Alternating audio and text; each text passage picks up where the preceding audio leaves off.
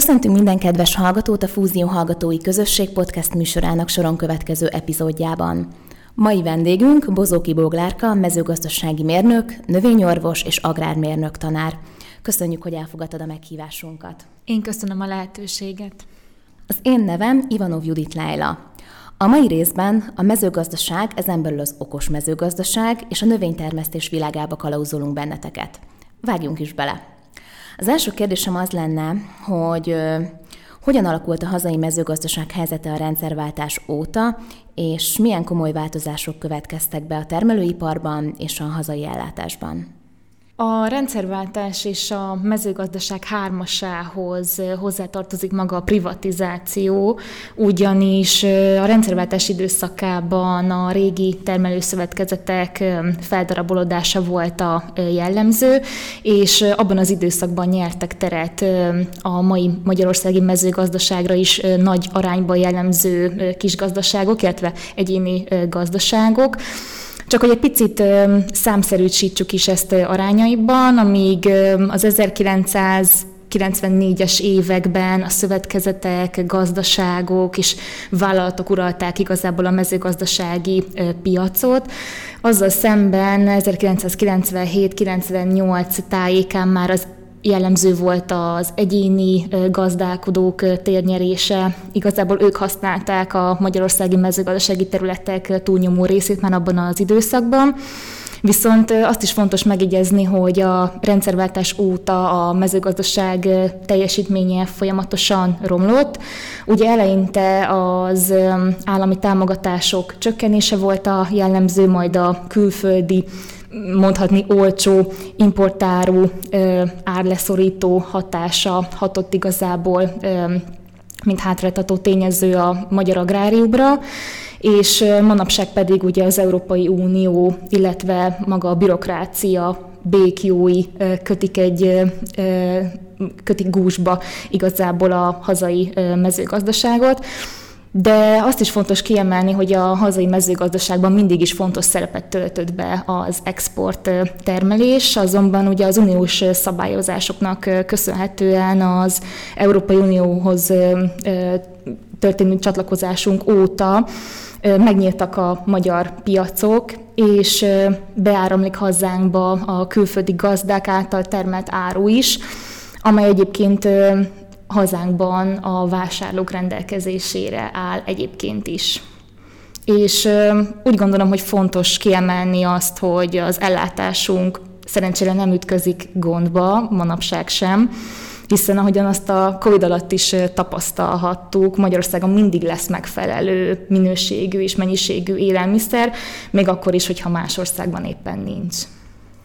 Mi a véleményed a magyar mezőgazdaság helyzetéről 2010 óta, és milyen pozitív és esetenként milyen negatív intézkedések történtek az elmúlt években? Hogyan látod, Magyarország hol tart jelenleg a korszerű technológiák mezőgazdaságban történő alkalmazásában?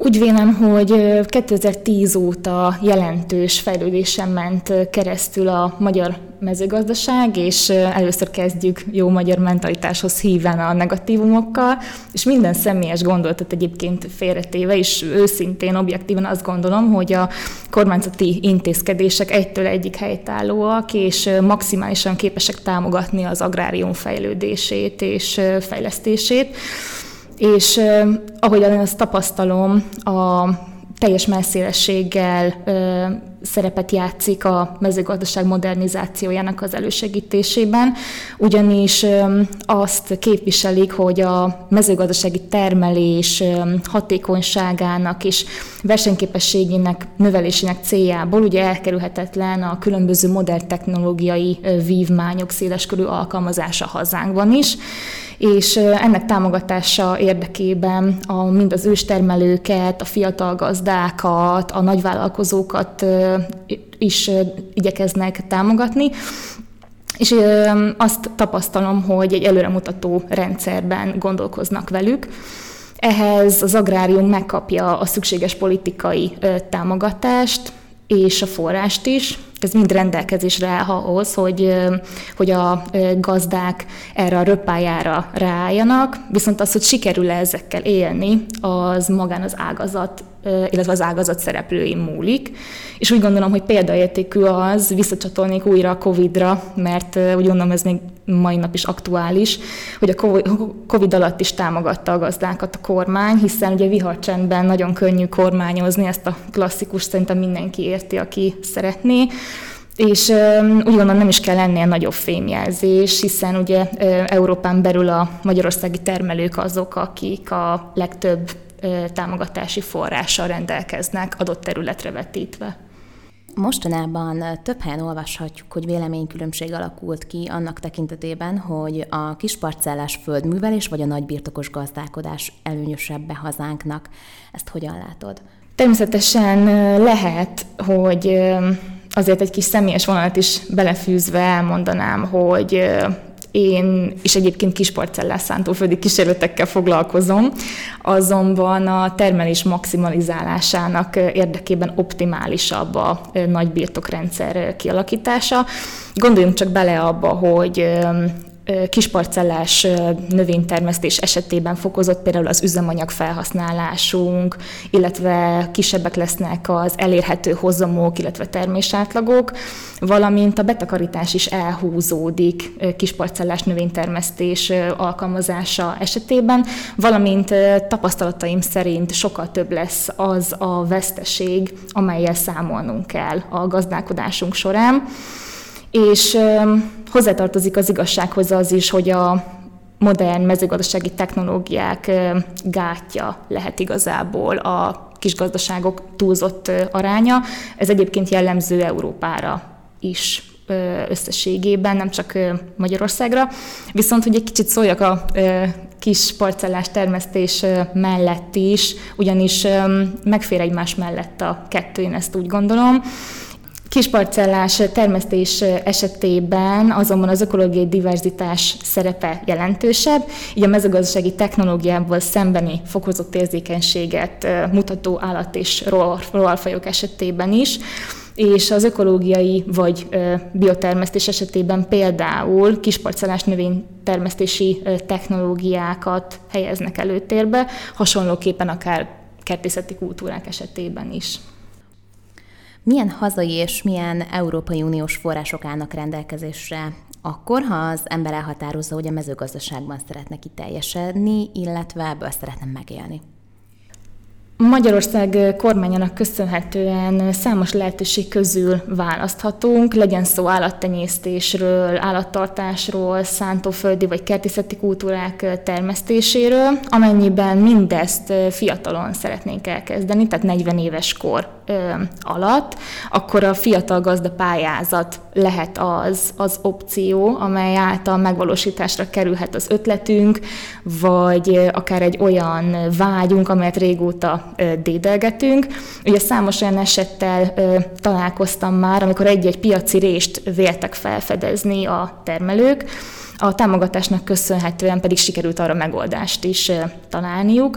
Természetesen nem célom felsorolni az összes elérhető támogatási formát, nem vagyok ebben szakértő, azonban ugye kiemelném ezek közül a fiatal gazda pályázat mellett a precíziós pályázatot is, amely egészen új kapukat nyitott meg egyébként a magyar mezőgazdasági termelésben, és úgy tapasztalom, hogy nincs olyan agrárkonferencia, kiállítás vagy rendezvény, ahol ne kerülne szóba ez az új pályázati forma amely elérhető mind a kis, illetve a nagy gazdálkodók, az őstermelők és az egyéni gazdálkodók esetében is, és úgy gondolom, hogy maximálisan segíti a fenntarthatóság koncepciójának megvalósulását Magyarországon, és magát a mezőgazdasági modernizációt annak érdekében, hogy néhány éven belül hazánk is a precíziós agrárgazdálkodás élvonalába tudjon tartozni.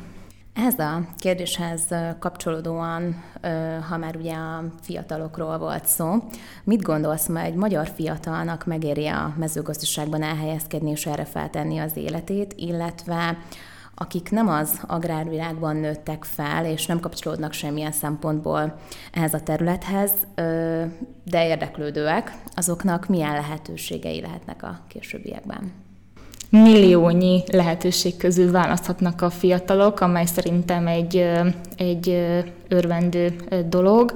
Akár a szakközépiskolától kezdve, mint különböző szakmai képzések állnak lehetőségeikre, duális képzések közül választhatnak, vagy akár gondoljunk az agrárfelsőoktatásra, ott különböző alap, mesterdiplomák, vagy akár doktori továbbtanulásra van lehetőségük, mind-mind a mezőgazdasághoz, a termeléshez, az állat- vagy növénytermesztéshez kapcsolódóan illetve a diploma az agrár felsőoktatás elvégzése után különböző szakmai továbbképzések állnak mind a fiatalok, mind pedig a fiatal felnőttek, felnőttek részére is, és úgy gondolom, hogy ez, ez alapvetően alapjaiban tud egy, egy olyan ö, bázist képezni a, a jövő agráriuma számára, amely hiánypótló lehet a mostani ö, Európát tekintve.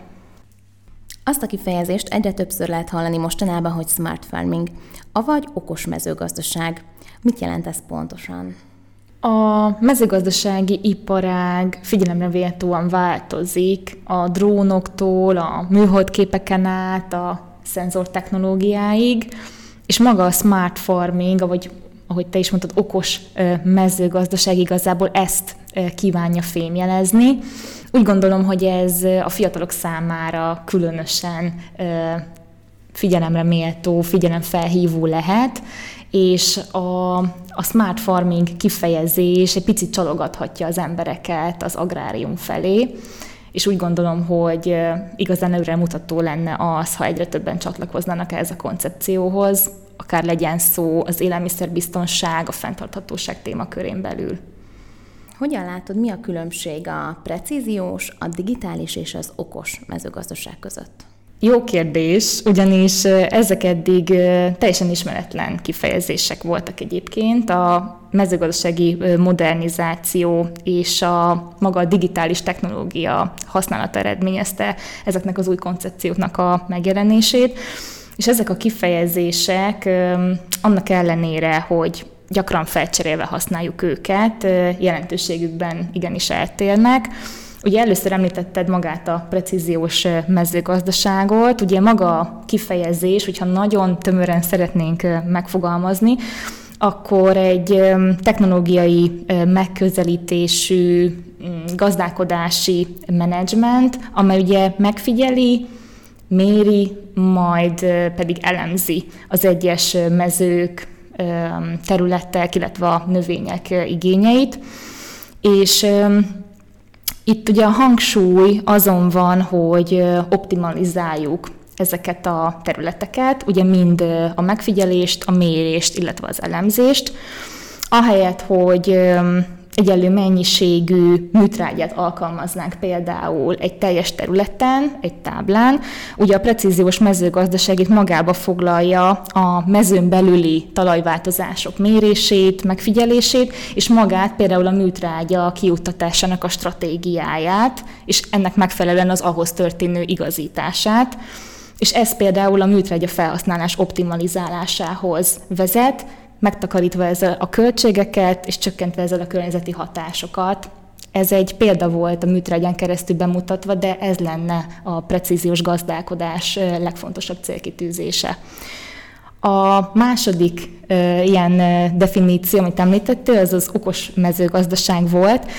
Itt ugye az okos gazdálkodás alatt magát az információt, illetve az adatot értjük, és ezeknek a technológiába történő integrálását, az összetett gazdálkodási rendszerek javításának érdekében, és itt maga az okos mezőgazdaság fókusza nem a precíz mérés, vagy a táblákon történő gazdálkodás, vagy az, azok közötti különbségek meghatározása lesz, mint a precíziós mezőgazdaságnál. A fókusz inkább itt az adatokhoz való hozzáférésen lesz, illetve az ezen adatok alkalmazására fog majd vonatkozni, ugyanis nagyon fontos, hogy az összegyűjtött információkat okosan tudjuk felhasználni a jövőben, és a mezőgazdasági termelők mindezt mobileszközökkel, például okostelefonokkal vagy táblagépekkel felhasználva tudják igazából megtenni, hogy valós idejű adatokat érjenek el, akár a talaj, akár a növények állapotával kapcsolatban, mind a terepről, mind az éghajlatról, az időjárásról, vagy akár az, az erőforrások felhasználásáról, gondolok itt a munkaerőre, vagy akár a finanszírozásra, és ennek eredményeként a mezőgazdasági termelők fontos, hogy rendelkezzenek a szükséges információval, annak érdekében, hogy megalapozott döntéseket hozzanak a konkrét és rendelkezésre álló adatok alapján. És hogy még egy ö, kifejezést említettél, és hogy lenne maradjon valamilyen fontos információ, a digitális mezőgazdaság volt a, a harmadik ö, ilyen definíció.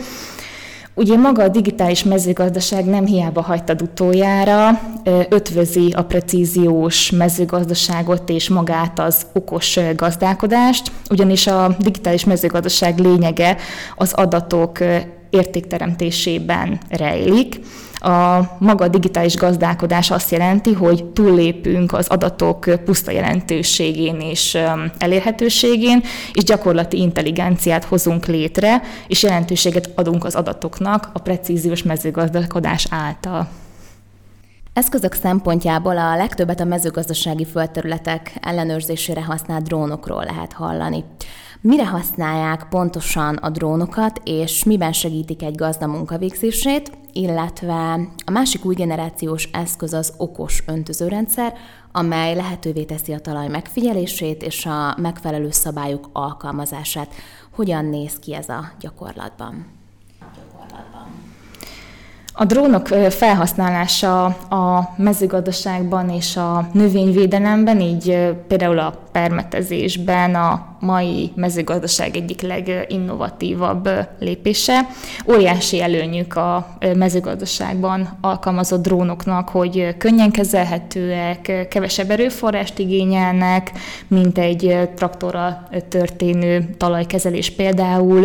Gondoljunk csak bele magába az üzemanyag felhasználásba, az emberi erőforrásba, akár a taposási kárba, illetve a fokozott környezetterhelésbe is. És ezen felül Magyarországon rendkívül nagy gondokat okoz például a belvíz, így ezzel a technológiával az egyébként nehezen megközelíthető területek kezelése is megoldódni látszik, de ne szűkítsük le ezt csak belvizes területekre, hiszen egy heves esőzés után is, amely mostanában elég gyakori, nem tudunk kimenni a területre, így az adott kezelés időben el fog tolódni, önhibánkon kívül, ami kockázatossá teszi egyébként az élelmiszer, illetve a takarmánytermelést egyaránt. Gondoljunk csak vissza mondjuk 2010-re, amikor ugye nagy mennyiségű csapadék hullott, és a gazdák nem tudták időben kezelni a területeiket. Azonban ugye a drón használat területén is vannak még különböző korlátaink, hiszen nem minden anyagot képesek egyelőre kijuttatni hatékonyan ezek az eszközök. A másik gondot az akkumulátorok üzemideje jelenti jelenleg. Ebben az esetben plusz akkumulátorokkal vagy generátorral, tehát államfejlesztővel kell menni a gazdáknak a területre. Tehát ezen a szegmensen van még mit dolgoznunk, de úgy gondolom, hogy ez rendkívül előremutató ebben a tekintetben. A másik pedig az okos öntözőrendszer, amit említettél, szintén nagyon fontos szegmense a modern magyar mezőgazdaságnak, ugyanis komoly hangsúlyt kell fektetnünk az öntözésfejlesztésre Magyarországon, hiszen ugye hazánkban jelenleg édesvízzel öntözünk, ami azért néhány év, illetve évtized távlatában egyáltalán nem fenntartható. Továbbá fontos azért azt is megemlíteni, hogy a klimatikus viszonyok változásával párhuzamban egyre kevesebb csapadék hullik az országban, ráadásul annak az eloszlása sem a legoptimálisabb. Mm, csak hogy egy példát mondjak erre, Magyarországon az elmúlt 40 évben az átlag hőmérséklet 1,4 Celsius fokkal emelkedett, amely egyébként egy rendkívül beszédes szám ebben a tekintetben. És ebben fontos szerepet játszik a kormány által kiépített a monitoring rendszer is, amely ugye fokozatos és folyamatos mérésekkel és adatközlésekkel segíti az esetleges beavatkozásokat, mint egy döntéstámogatási rendszer az öntözés technológia hatékony felhasználásának tekintetében. És Kiemelném még azt is, hogy öntözéses gazdálkodás nélkül egyébként nincs termésbiztonság, ezért fontos az öntözés, az öntözés technológia modernizációja. Itt az okos öntözés alatt ugye azt értjük, hogy különböző műhold vezérelt öntözőberendezések működtetésével, amit akár ugye telefonról is tudnak működtetni a gazdák. Ez fontosan figyelembe veszi az időjárási, a környezeti, illetve a talajnedvességi adatokat és ezeknek az adatoknak a figyelembevételével juttatja ki az adott növény adott fejlődési szakaszában szükséges vizet, illetve ennek segítségével termelés növellő, illetve növényvédelmet támogató készítmények is akár kijuttathatók a területen. És mi a helyzet az üvegházakkal, ezen belül az okos üvegházakkal? Az üvegházak tekintetében maximál, maximalizálható az adott területre eső legnagyobb termésmennyiség, hiszen itt maga a légkör, a besugárzás, vagy a megvilágított órák száma, illetve maga a páratartalom is egyébként szabályozott, ami a legnagyobb termésbiztonságot eredményezi.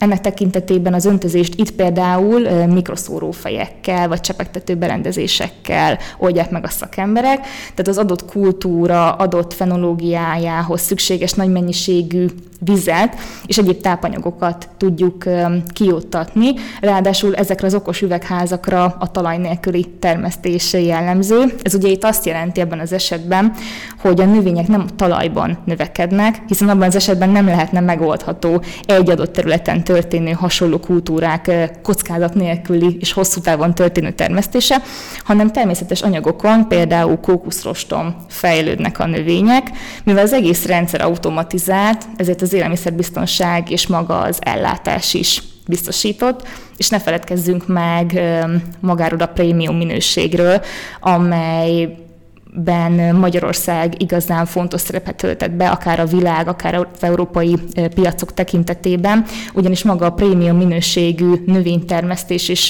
növényi termék előállítás ezekben az üvegházakban oldható meg a legoptimálisabban. A mai világban óriási jelentősége van az öko- és biogazdaságoknak. Mit gondolsz erről? Ezek képesek lesznek-e felváltani a vegyszerekkel történő gazdálkodást? Teljes mértékben sajnos nem lesznek képesek soha felváltani a hagyományos növénytermesztést, nevezzük így, hiszen a fokozatosan növekvő népességszám miatt egyre több és több minőségi élelmiszert vagyunk kénytelenek termelni, Azonban a kettő igazából nem zárja ki egymást, helytelen lenne őket akár szembeállítani, kontrasztba állítani egymással, hiszen mindkettőnek megvan igazából a helye az agráriumban, és magában a növénytermelésben egyaránt.